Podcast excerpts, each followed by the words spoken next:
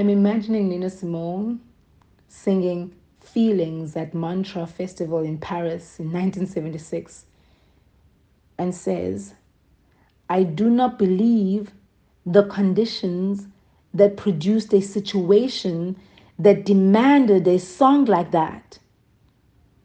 And then I see bullets fleeting in Soweto in 1976 during the youth uprising, fighting for black love, fighting for black joy.